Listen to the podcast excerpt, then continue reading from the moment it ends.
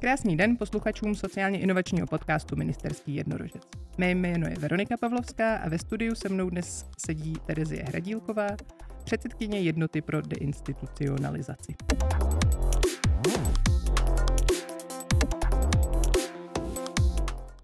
V minulém roce jsme udělali jednu zásadní změnu v našich výzvách.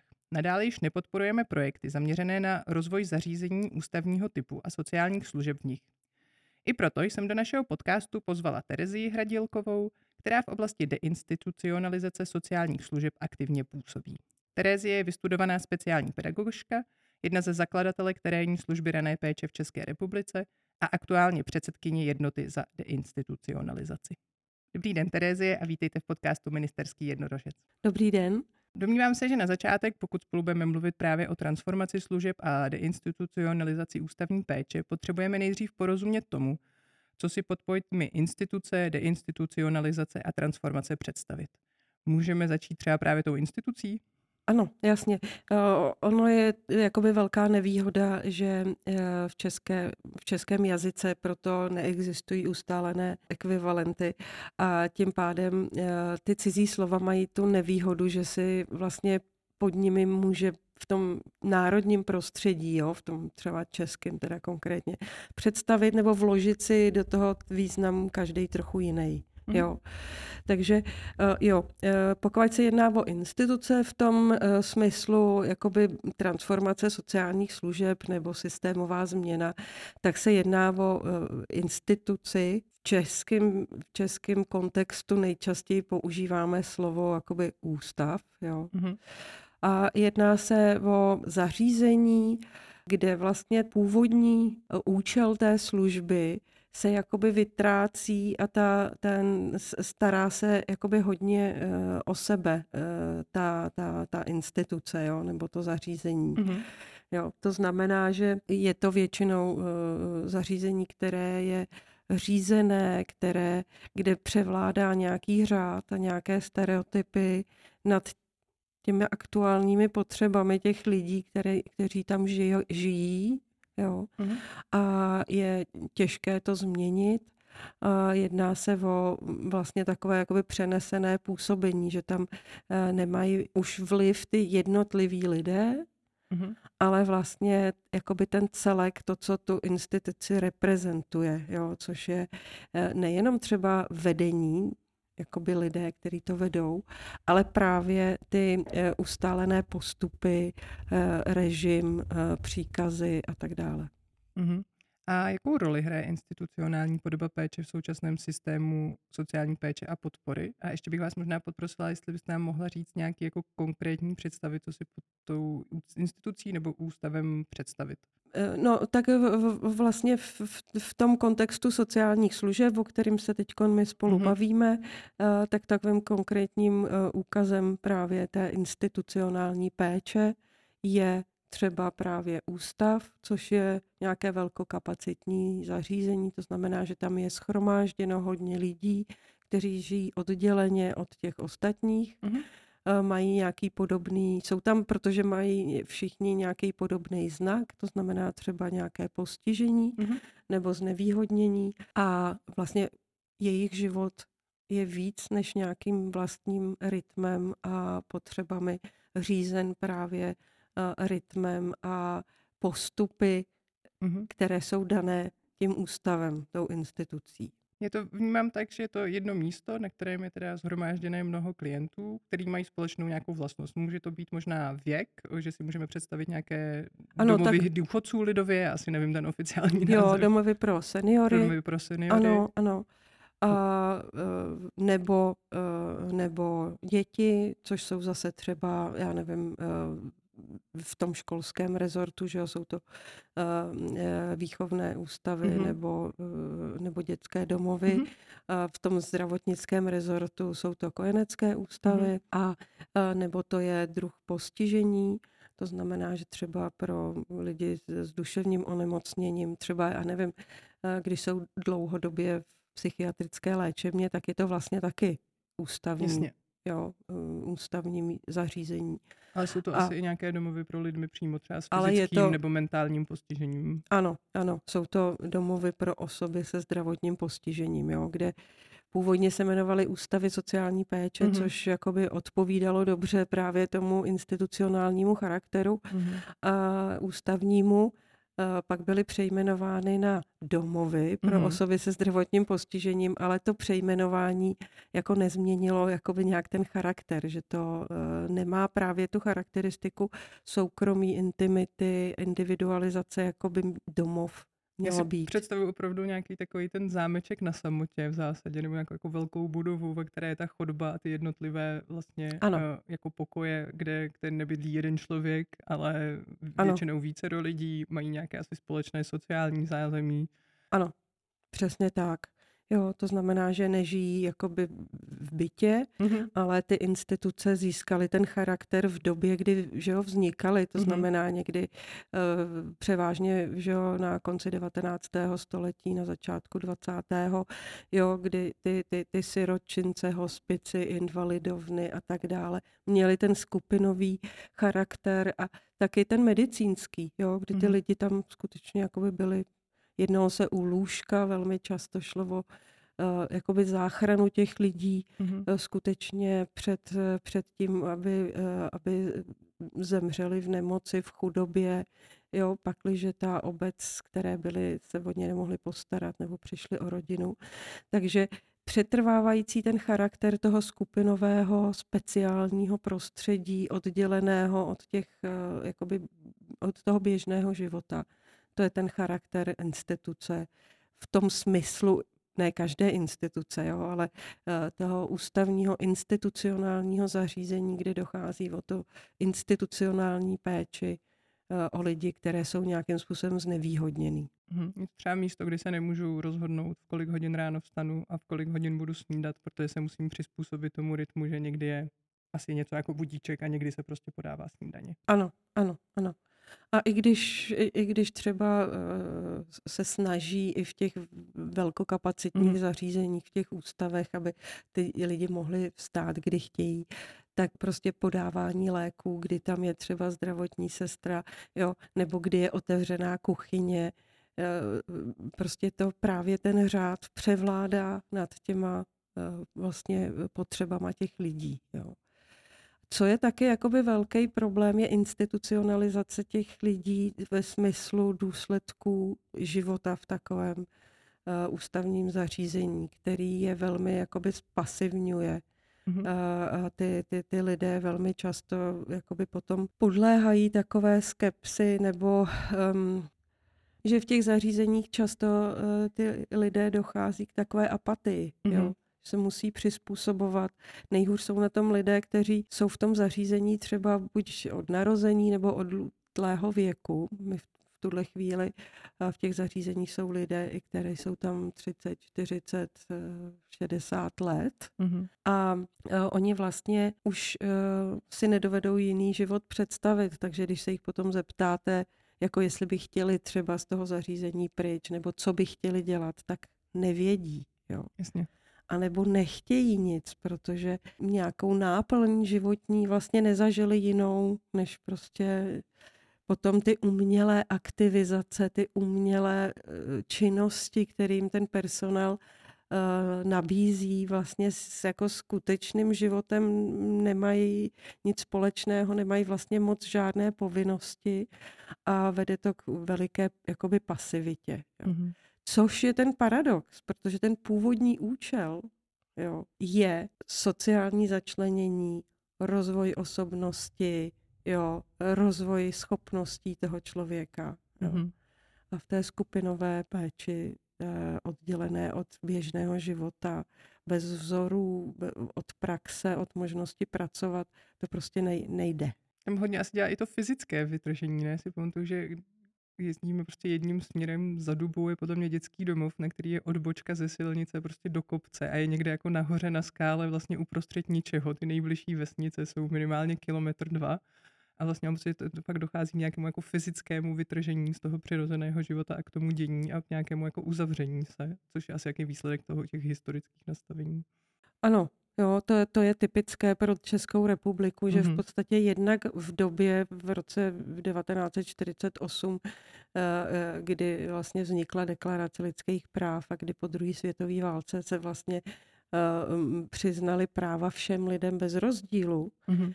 a začala vlastně taková ta individualizace jakoby života běžného a, v komunitě, tak vlastně v České republice se vlastně změnil režim a byly sem, že jo, přeneseny ty režimní, eh, často jakoby sovětské praktiky kolektivizace, kolektivního způsobu života a segregace těch lidí, schromažďování je na jednom místě a a, a, a té péče, což se stalo vlastně taky tím, že byli vlastně z těch klášterů, třeba z těch budov vyhnáni Eh, vyhnání jejich původní mm-hmm. obyvatele, to znamená, že jo, řádové sestry, mm. mniši, eh, šlechtici, jo.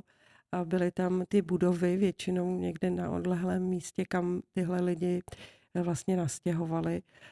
Velmi často v 50. letech je tam skutečně svážili třeba z, z velkých jakoby Eh, z odlehlých regionů. Takže ten, a ty lidi byli vystavení potom tomu umělému životu a tomu spasivňování které vlastně ještě tím, že se potom v začátku třeba velmi často, když vedli ty zařízení um, řádové sestry, tak eh, ještě tam zbyl nějaký jako takový zbytek nějakého skutečného života, že tam měli třeba zahrady, skleníky, že pěstovali mm-hmm. uh, zvířata nebo tak. Mm-hmm. Jo.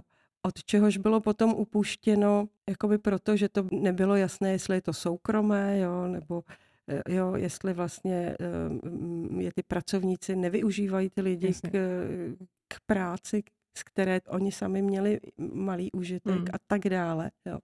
Až to vedlo k tomu, že prostě eh, to, ty, tyhle praktiky se také opustily a mm. potom co, jo, když v tom zařízení žije prostě 100, 120 lidí, kteří mají všichni postižení, eh, jsou vytržený z rodin, takže nemají vlastně jiné vztahy než s pracovníky toho zařízení. Hmm, jasně. Dokázala byste mi eh, jenom teď eh, říct, jakou přibližně, klidně jenom jako mhm. část té péče soci, jako sociál, v té sociální oblasti hraje ta institucionální podoba? Aby jsme si dokázali představit, já mám pocit, že to je jako většina vlastně. Je to většina. Je to většina. Je to, je to, je to bohužel jakoby stále, eh, stále v České republice většina. Já si myslím, že te, jsem viděla teď nějaký, nějaký výzkum, že právě do eh, pobytových služeb jde 75% vlastně prostředků. Mm-hmm. Jo. A z těch pobytových služeb bych si troufla říct, že je stále takových jakoby zase 70% hmm. té ústavní péče. Ústavní péče no. jasně. Takže je to opravdu jako velká část té péče mm-hmm. jako takové. Jo. Pojďme se teď trochu možná posunout k těm dalším pojmům, který s tím vaším tématem uh, souvisí. Co si můžeme představit po transformací a tou samotnou deinstitucionalizací. Uh-huh, uh-huh. To slovo deinstitucionalizace je vlastně, bych řekla, takové nejširší. Jo? Uh-huh. Je to vlastně od ústavňování. Uh-huh. Jo? A je to ve smyslu jako celospolečenským, jo? nejenom v sociálních službách, uh-huh. ale celospolečenský jakoby takový jev, kdy se přechází od péče o ty lidi, takové paternalistické, uh, direktivní, Eh, skupinové právě v těch institucích nebo v ústavech se přechází k podpoře těch lidí v jejich přirozeném prostředí, to znamená v rodině, a potom možnost podpory eh, prostřednictvím komunitních služeb a veřejných služeb. Jo? To znamená udržet toho člověka v místě bydliště, případně když, eh, když eh, ten člověk s, s, s mentálním kombinovaným postižením, s tělesným postižením eh, doroste toho věku, kdy, kdy vylétá z hnízda v těch 21 až 30, tak prostě tu možnost nájemního bytu mm. nebo případně i pobytové služby, třeba chráněného bydlení, pakliže nemá rodinu nebo nemá možnost vlastně nějaké podpory v tom získat byt jinak, tak třeba i pobytové, ale v tom charakteru prostě jak žijou ostatní lidé, jo? to znamená bytu, mm-hmm. to znamená komunitní služby, eh, která je poskytovaná v bytě. A co jsou ty základní charakteristiky té komunitní služby, třeba toho právě mm. pobytového typu? Teď jsme si tady povídali o tom, jak vypadají ty ústavy, který nějak charakterizuje nějaká jo. jako oddělenost, vytrženost, vyloučenost, větší množství lidí. Tak jak se vlastně ta dá komunitní... nějak zabránit tomu, aby ta pobytová služba toho dobrého komunitního typu se nepřiblížila vlastně charakteristikami té ústavní péči. Jo. Eh, Tak jakoby už víme z praxe, i na to jsou jakoby teo- teorie, že v tom velkém zařízení prostě nemůžete poskytovat Mhm. komunitní službu. To prostě Mhm. nejde. Takže jsou určité jakoby charakteristiky, které buď říká, eh, které definuje udává úmluva o právech osob se zdravotním postižením a nebo eh, prostě běžná praxe. Mhm. Jo. To znamená, že to, co je komunitní, to znamená místní, běžné, jo, rovnocené s tím, eh, jak žijí ostatní lidé, tak znamená, že ty podmínky jsou, že eh, ten, že ten člověk by měl právě žít jakoby v bytě, že by v domě, kde je nemělo být jakoby víc třeba než eh, dva byty, kde zase žijí Jasně. jenom postižení Mhm. lidé, že by dokonce v té vesnici nebo městské části nebo jo, v tom místě Mhm. nemělo eh, být větší procento lidí s postižením nebo ještě třeba eh, seniorů s postižením nebo ještě seniorů s postižením a kombinovaným postižením Mhm. nebo tak dále. Víc než nějaká 4% obyvatel, což je takový běžný výskyt lidí, kteří mají nějaké zdravotní znevýhodnění. A um, mimo to by teda neměly vznikat právě takové jakoby enklávy, to znamená, že by třeba eh, ambulantní služba, kam ten člověk dochází, neměla být, eh, já nevím, ve stejné ulici, eh, jako je jeho, jako kde je pobytové zařízení. Jo. To znamená eh, nebudovat to jakoby zase vyloučené lokality eh, nebo místa, které jsou určené jenom zase těm speciálním lidem, to speciální. Protože pak, s- jo, pak se nemůžeme divit, že prostě když máte někde právě zámek, kde žije eh, 120 lidí s duševním onemocněním, což já jsem třeba zažila, protože jsem v něm byla ředitelka, Mhm. a v té vesnici žije 136 lidí, takže to je obrovský nepoměr. A ta, ta veliká skupina jiných lidí samozřejmě zbuzuje v tom obyvatelstvu, kterých je najednou vlastně téměř menšina, eh, strach, Hmm. obavy, nedůvěru Mhm. eh, a neochotu. To není jakoby sociální začlenění, že jo? Jasně. To téma té inkluze je tam asi jako velmi silné, nějak jako potřeba být opravdu součástí té komunity. Ano, a jakoby, jako žijeme v 21. století, kde to máte ve všech jakoby mezinárodních i národních um, strategiích a Hmm. tak dále. A už prostě není potřeba ty lidi takhle jakoby schromažďovat, koncentrovat na, na, na, na jedno místo a tam se o ně uměle starat. Už víme, že to prostě neprospívá nikomu. Mhm. A ta kohezivní společnost, která by měla být schopná se postarat o ty lidi se znevýhodněním v tom místě, kde žijou, eh, v rámci vzájemné solidarity nebo veřejných služeb. A pak teprve, jo, když to nezvládá rodina, komunita, obec, místní komunitní služby, tak je na místě uvažovat, co jakoby dál Mhm. ale um, už to v současné době není, eh, není potřeba a um, už to ani, jakoby bych řekla, není jako, se to jeví jakoby ne, neúčelné. Mhm. No. My jsme spolu o tom mluvili, než jsme ten podcast začali natáčet, ale mám pocit, že teď je to místo, kde je asi potřeba zdůraznit, že ta transformace a deinstitucionalizace ani asi není jenom o rušení těch velkých ústavů, ale možná Mhm. o proměně celé jako společnosti a Ano. našeho postoje prostě k péči a podpoře lidí, kteří a teď to nevím, jak to říct hezky a zahrnou všechny skupiny. Možná prostě nenaplňují takové ty požadované standardy v úvozovkách zdravého člověka, který prostě přináší hodnotu společnosti, ale přináší hodnotu nějakou jinou. no, tam je několik věcí, když začnu teda od konce, tak eh, třeba odpůrci deinstitucionalizace jakoby třeba poukazují na to, že třeba naši sousedi, že v Německu jsou také jakoby eh, velká zařízení Mhm. pro lidi s postižením a tak dále. Mhm. Ale když se na to podíváme z jiného úhlu, tak skutečně tam taková zařízení jsou, a, ale všichni ty lidi třeba tam pracují. Jo. Aha. A e, zlepšou se jejich jakoby podmínky bydlení také na to, mm. že, e, že se z těch, v těch zařízeních jakoby jsou aspoň třeba byty, nebo mm, v Rakousku mm, vůbec developeři mají za, za, za podmínku, vlastně když staví bytový dům, tak tam vždycky, aby tam byly jakoby byty, pro lidi s postižením, bezbariérové, a tak dále. Aha. Jo. Ale ta, ta, třeba ta práce, jo, na mhm. rozdíl, mm-hmm. tam, tam třeba v tom Německu je, že ty mm-hmm. lidé jsou užiteční a tak dále, když to u nás v České republice třeba uh, prostě ty, ty lidé pokavať nějak pracují, tak je to v oblasti jakoby chráněné, mm. chráněné práce a jejich opravdu malinký procento, mm-hmm. což zase vím eh, skutečně z praxe. Mm-hmm. Jo. Ty lidi nejsou hlášený na úřadu práce, eh, neskoumá mm-hmm. se, jaký mají pracovní schopnosti a dovednosti nebo jaký mají talenty a tak dále.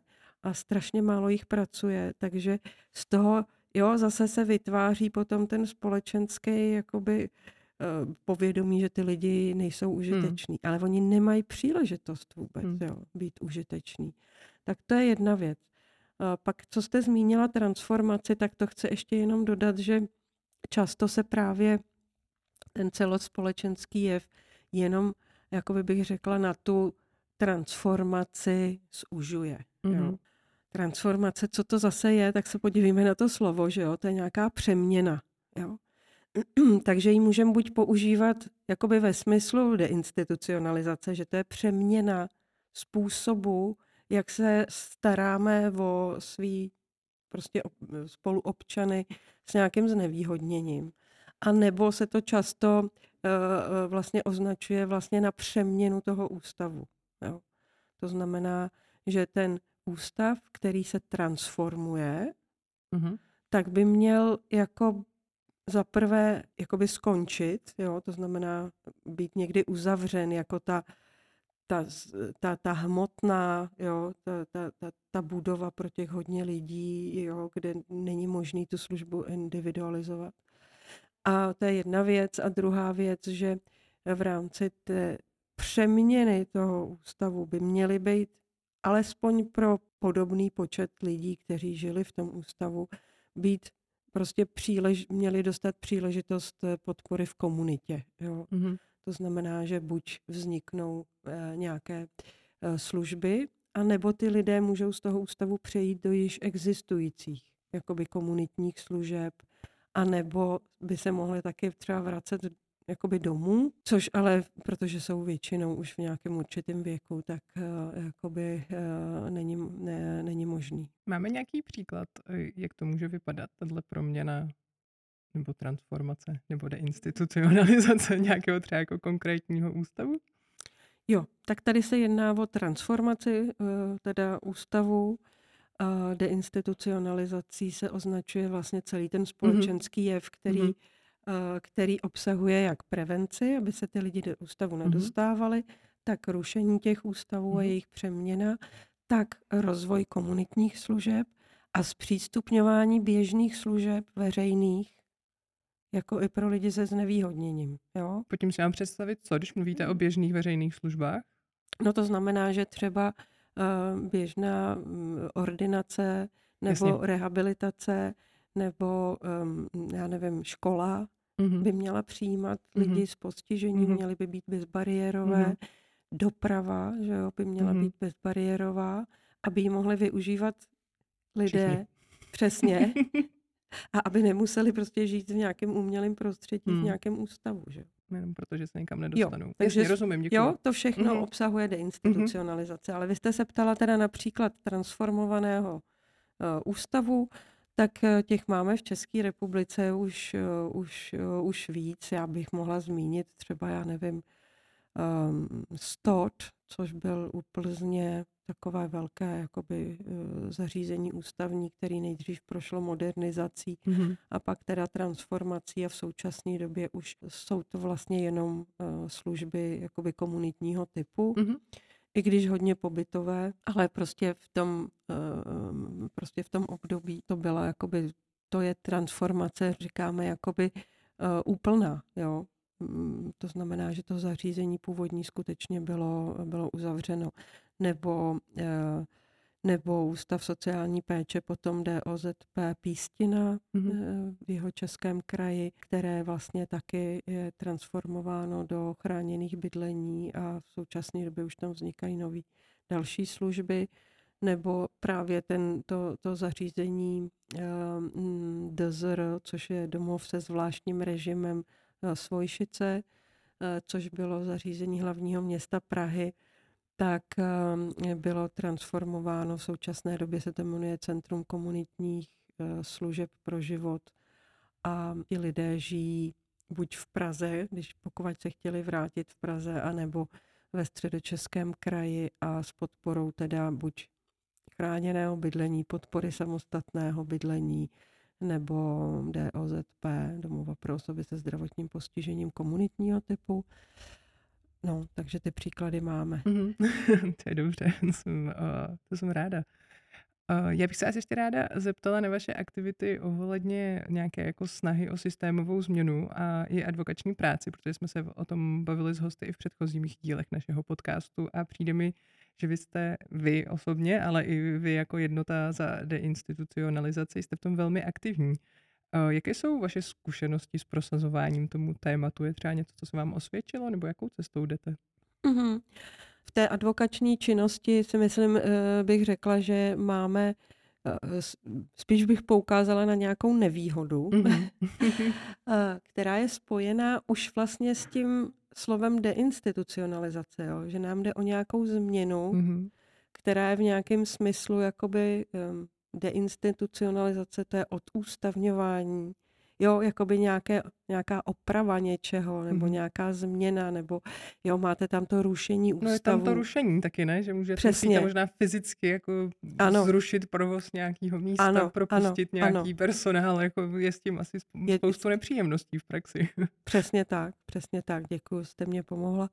Takže eh, z toho jakoby uh, trochu uh, nebo hodně plyne vlastně to naše postavení, uh, že jsme, uh, jakoby, že, že ta naše činnost je, jakoby bych řekla, uh, až demonizovaná, jo, nebo mm-hmm. opředaná různými fámami, mm-hmm. které tu deinstitucionalizaci provází. Jo. Mm-hmm.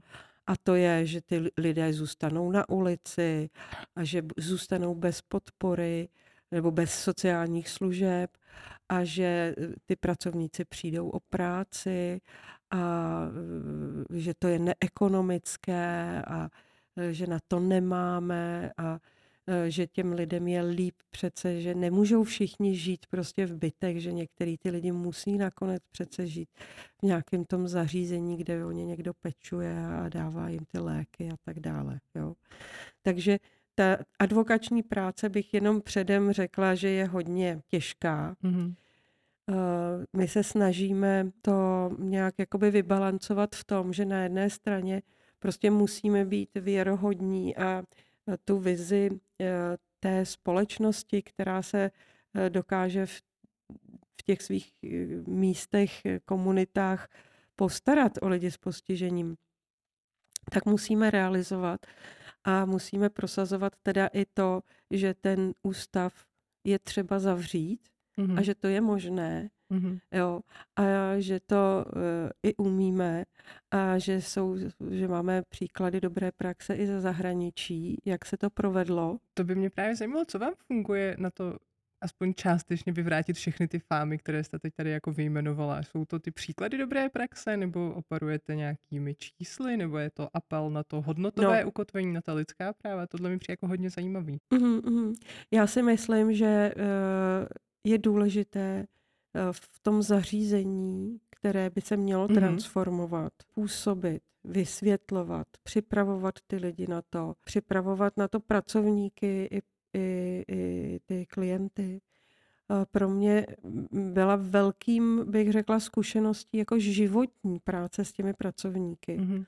Protože když jsem vlastně začínala jako manažerka transformace nebo podporovatelka transformace v některých těch zařízeních, tak s tím zápalem ve prospěch lepšího života jako lidí s postižením, tak často byl spojený nějaký jakoby negativní pohled na ty pracovníky, kteří jakoby Mhm. se o ně starají, Mhm. o který já jsem musela jakoby z té své práce úplně jako vyhladit, jo, nebo jo, se tohodle zbavit, protože ti lidé eh, prostě byli hodnoceni, vyvzděláváni, vychováváni, já nevím, 30 let svý práce za to, že o ty lidi pečovali jako o děti Mhm. a že za ně dělali všechno, co mohli. Jo. Mhm. A teď najednou přijde někdo a řekne jim, že to je špatně. Jo. Mhm. Takže op- opravdu, a i na to jsou metodiky, postupy už teďkon, jo, že je potřeba těm lidem vysvětlovat jednak, jo, proč se to mění. A že Mhm. se změní, mění systém, že oni nemůžou za to, že ten původní systém prostě tady přetrvává a že nevede k tomu účinku, o kterým se říkalo.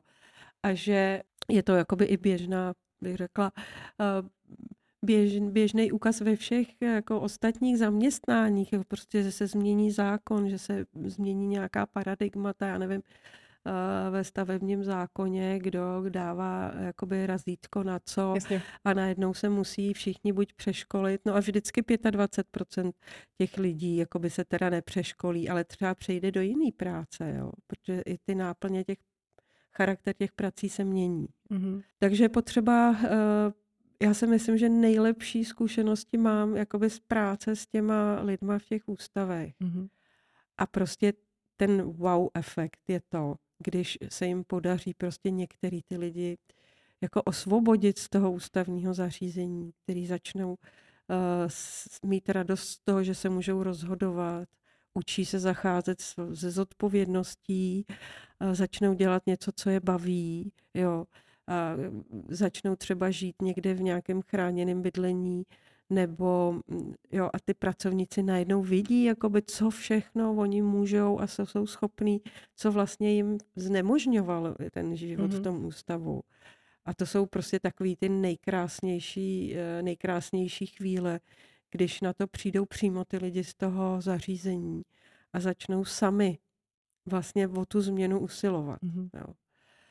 Co je nevýhoda, že, že je to hrozně málo podporovaný ze strany prostě státu. Aha. Jo. To znamená, že jako ještě není tady to ten základní předpoklad pro deinstitucionalizaci a to je to politické rozhodnutí. Jo. Hmm.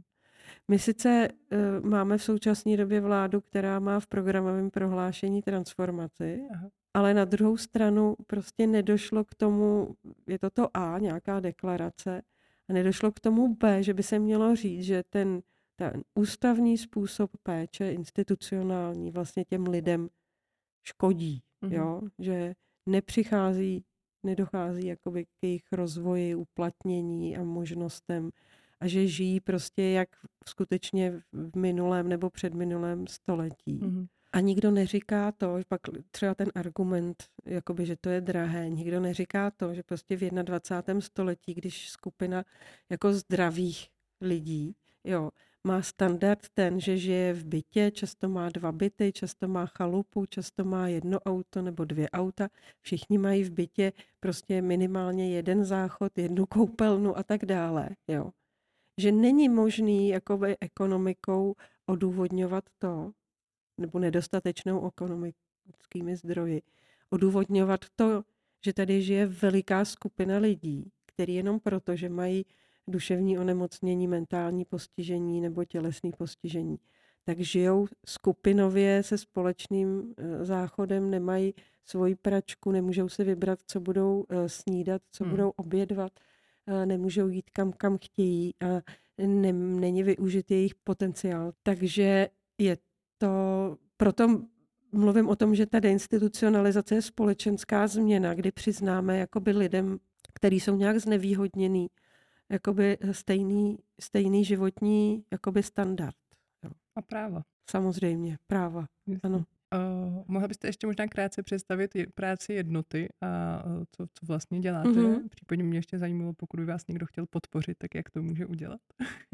Eh, Dobře, tak jedna ta pro deinstitucionalizaci vznikla jakoby společenství takových lidí, kteří eh, skutečně se sešli v projektu eh, Národního centra podpory transformace mm-hmm. ze všech možných regionů, kteří vidí právě tu důležitost přiznání těch práv eh, lidí s postižením.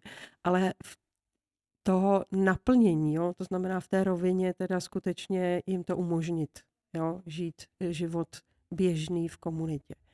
A Vznikla v roce 2013 a pět let fungovala jako takové společenství a platforma odborníků, rodičů, lidí s postižením mm. a organizací, kteří, které poskytují komunitní služby mm. a nebo pomáhají transformovat ty pobytové. A od roku 2018 e, má jakoby IČO a, a, a stala se institucí, s čím jsme jakoby Eh, s čím jsme váhali, eh, protože samozřejmě známe ty nebezpečí té instituce, ale už jsme teda organizace, máme zhruba 35 mm, eh, členských organizací a zhruba 35, myslím, individuálních členů. A jsme takovou jakoby hodně koalicí, kdy mm, jednak pracujeme vlastně na té advokaci, deinstitucionalizace a hlavně rozvoje komunitních služeb. Mm-hmm.